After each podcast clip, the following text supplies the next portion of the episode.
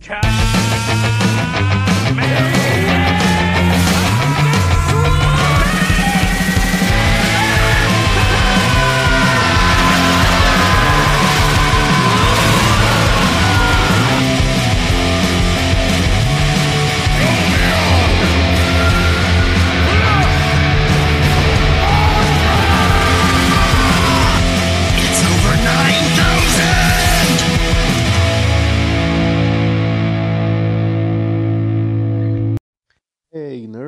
welcome to our new episode.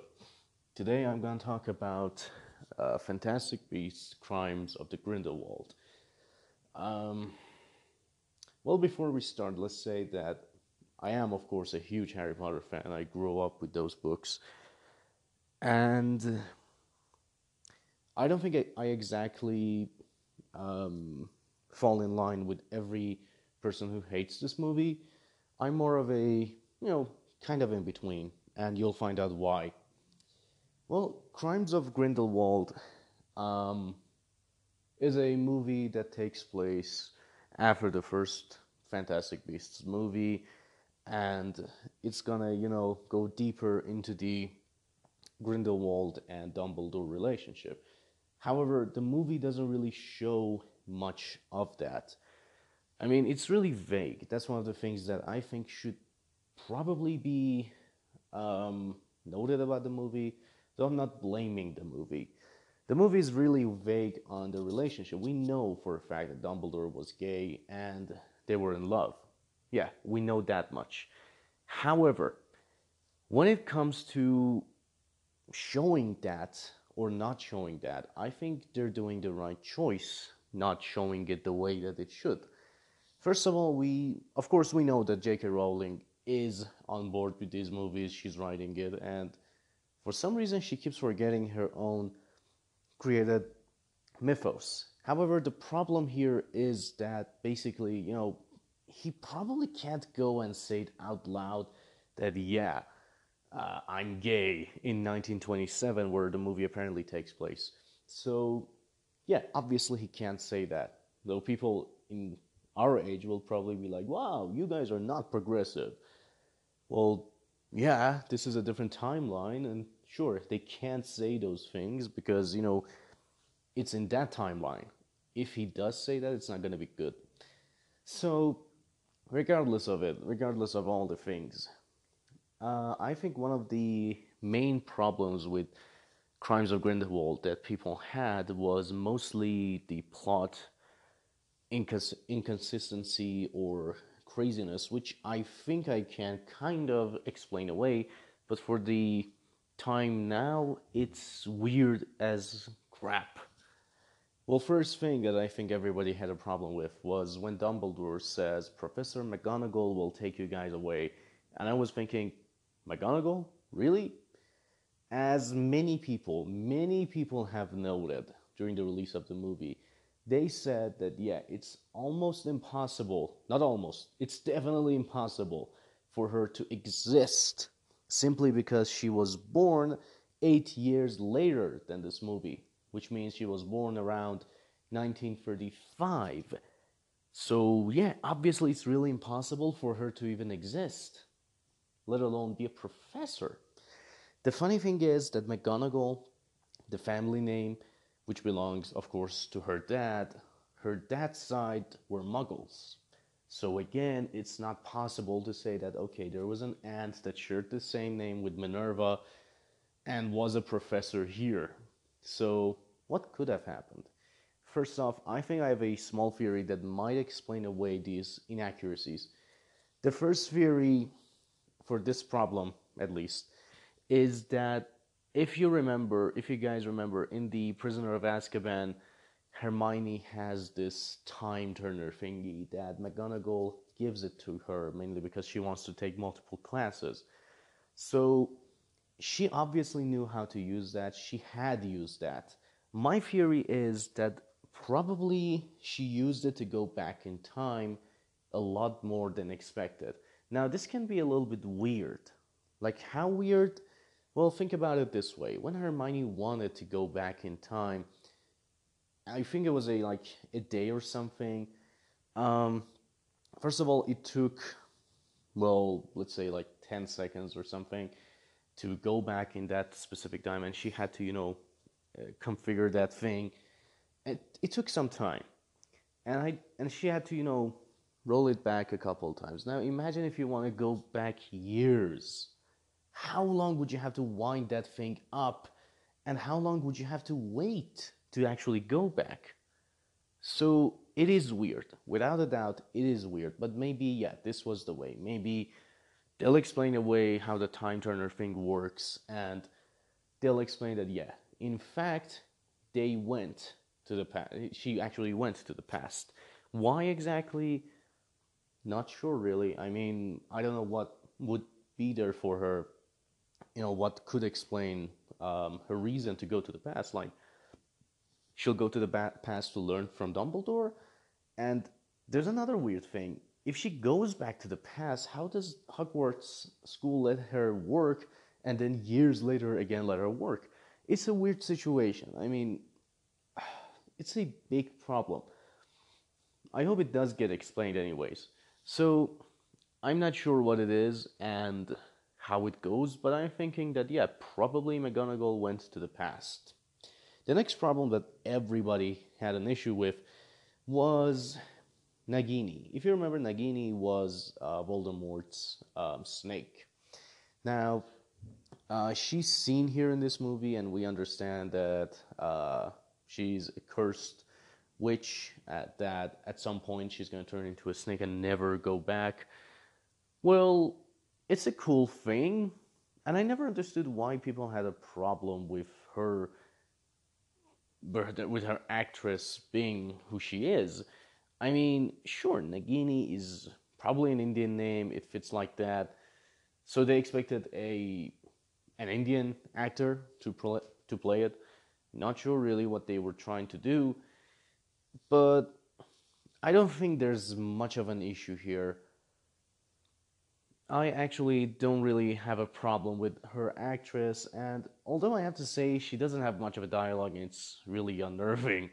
Like, why? But still, it wasn't that bad. Then, of course, the other problem becomes Credence's um, identity. Many people had issue with um, how she, how he's being called a Dumbledore. So the problem with Credence being a Dumbledore for people is that nobody seems to believe that. They all think that it's impossible, mainly because Dumbledore did not have another brother that they didn't know about. This would be a stupid twist by Rowling that she can't explain away. But this is my idea. I think that that's a lie. Credence is a very powerful um, wizard and uh, he has a lot of latent abilities. And since Grindelwald knows he can't fight Dumbledore and Dumbledore is an obstacle in their path, he's thinking that he's going to use Credence and this lie of him being a Dumbledore to um, fight Dumbledore so he can kill him and then rule the world or whatever he wanted to do. And that's the thing, that's the thing I, he's trying to do. He knows Credence is, of course, not a Dumbledore, but she's trying her best. Sorry, he's trying her uh, his best to you know control Credence so that he can be of use to him. Uh, but the question becomes how powerful is Credence anyway that Grindelwald thinks he's gonna beat Dumbledore? I think that Credence is actually really powerful, mainly because of all the anger that he has, and we have we see at the end of the movie that he destroys a part of a mountain. But the problem is that he can't control that power. Imagine, if you will, Broly versus Gogeta. a guy who's disciplined in power, who is almost as powerful, or maybe, you know, even less powerful, but at least he can control that power. He has discipline in that power. Versus a Broly who is very, very powerful but can't control it, so he's a harm to himself and others.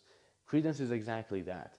Credence doesn't have much control, while Dumbledore has a lot of control, and while probably he will take some damage, he will be able to beat Credence. But then the thing is like Um, is he actually Dumbledore? I don't think he is.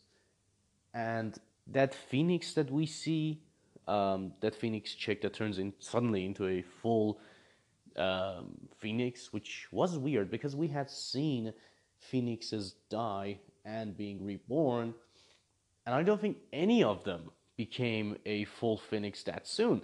I mean, Dumbledore even explains it. He says it's gonna take some time, but he's gonna be back to full health.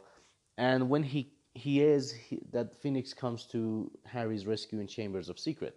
So Chamber of Secrets. So yeah, obviously um, that kind of thing um, doesn't really work here. Like a baby chick suddenly being a full-grown Phoenix. I may be wrong. It may actually happen. But the problem is that he said that a Phoenix will come to the aid of a Dumbledore because of the legend. Huh. Well, here's where I think things get weird and probably self explanatory. We don't get to see uh, basically the Phoenix going to Credence or anything. He's just standing there, he doesn't care. However, I believe that in the battle between Dumbledore and Credence, the Phoenix will come. Credence will think that he's coming for him, but he's coming for Albus Dumbledore, not Aurelius Dumbledore, I don't know what the name was. So he's not gonna go for Credence. That's my idea. I think that then we'll know for sure that he's not a Dumbledore and Grindelwald has probably been using him, and then Credence will probably die by the hands of Grindelwald. And then, of course, they'll notice that, yeah, the blood pact is gone and they can fight. So, these are almost all the uh, plot holes that people had issues with. My idea is that J.K. Rowling is definitely aware of these, and she's doing this uh, you know intentionally. She wants people to be confused so that the reveal will be better and much more um, cooler. Like people will be like, "Wow, that is so cool." I think it's on purpose. But does it steal from the movie? Does it make the movie any worse? I don't think it does. I think it just adds a little bit of a mystery to the movie, for the fans at least. Um, for those who are not fans, I don't even know why they would even try and say that, yeah, I'm confused. How are you confused? You don't even know the mythos, so how are you going to be confused? It's just a movie to you. So I think that, yeah, this is actually on purpose. However, I have an issue with several things. The cinematography in the movie is not that great in many scenes it's just like you know they were doing a trailer shot and they just kept it in and it feels really weird it's like nauseating looking at them for some reason like there are some zooms in there that don't make sense and it's like you're like what? What the hell is this?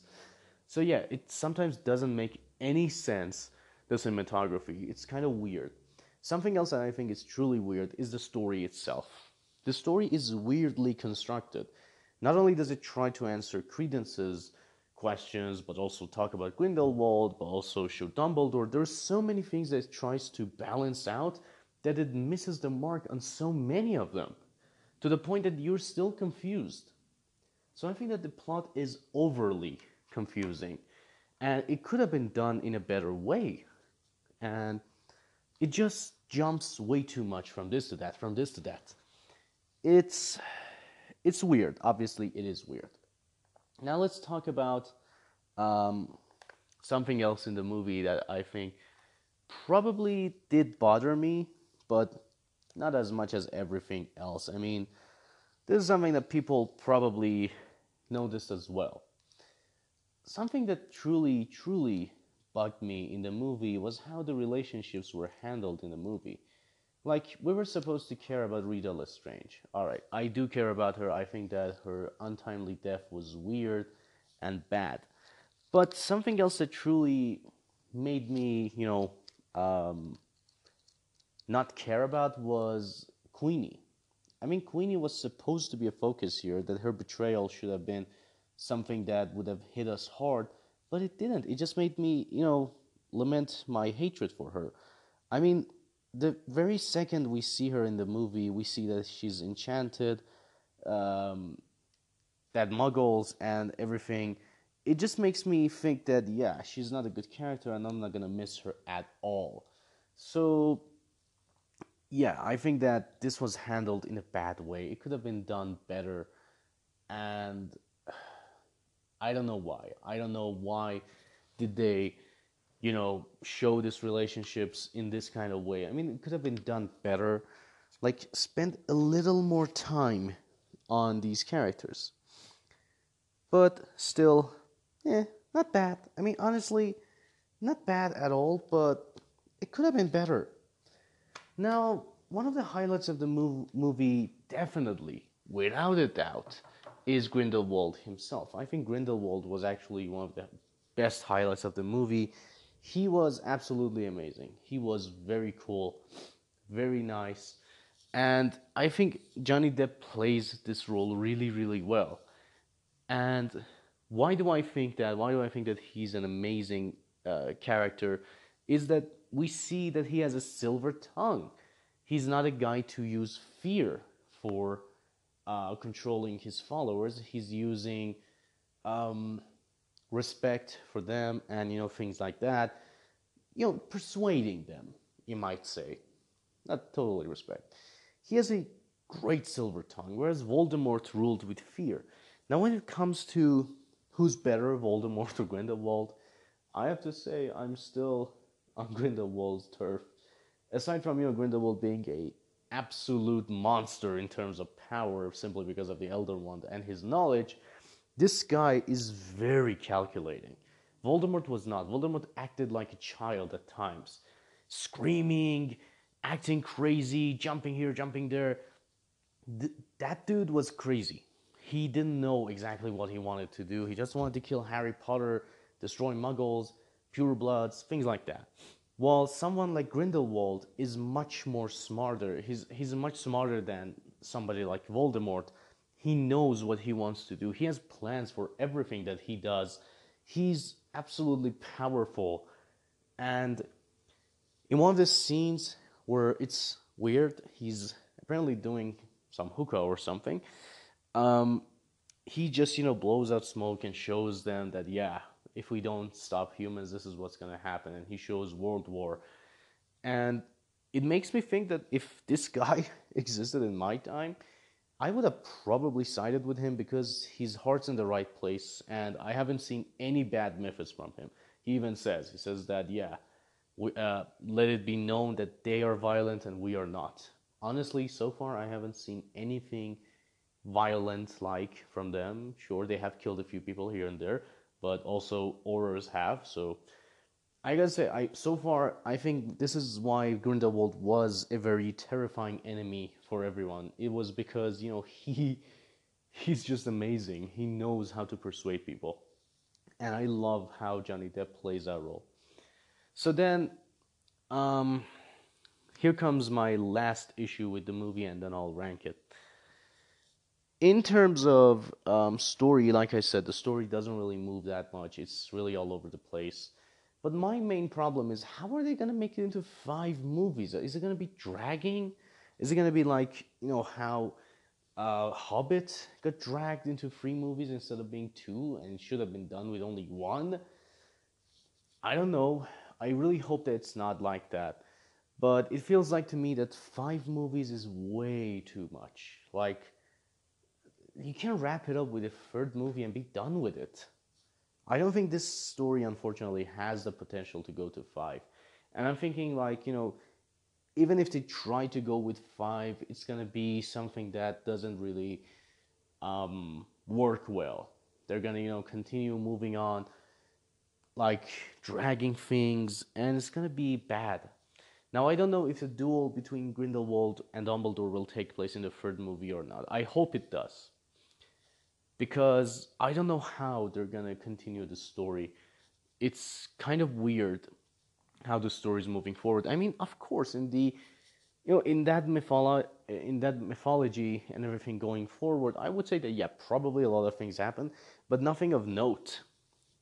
So you can't convince me that there's stories worth making into movies. Like people will be I don't know if there's a time jump, I don't think people would be really sad because honestly, maybe nothing of note really happened. I mean, I don't need to see, for example, Grindelwald um, going door to door convincing people, saying, hey, you want to join my cause? So that's another problem that I have. But overall, I have to say, this movie was actually enjoyable. For a Harry Potter fan, you will definitely enjoy this movie. This is not a movie to say it was bad, sure. Story wise, there are many, many weird things going on that do confuse many people. But is it that bad that you're not supposed to watch it? No, I think that in fact you can watch it and enjoy it as much as you want. It's not that bad. Unfortunately, the movie's getting a lot of bad reviews and things like that. It, it wasn't it wasn't favorable. But like I said, I don't believe that this is a bad movie. I think that yeah, this is definitely not the best Harry Potter movie, mainly because well, the story doesn't really draw you in and stuff like that.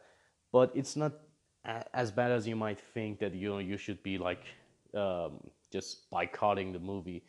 Just watch it, just have fun, and don't think about all this you know nonsense. Just enjoy it as much as you can.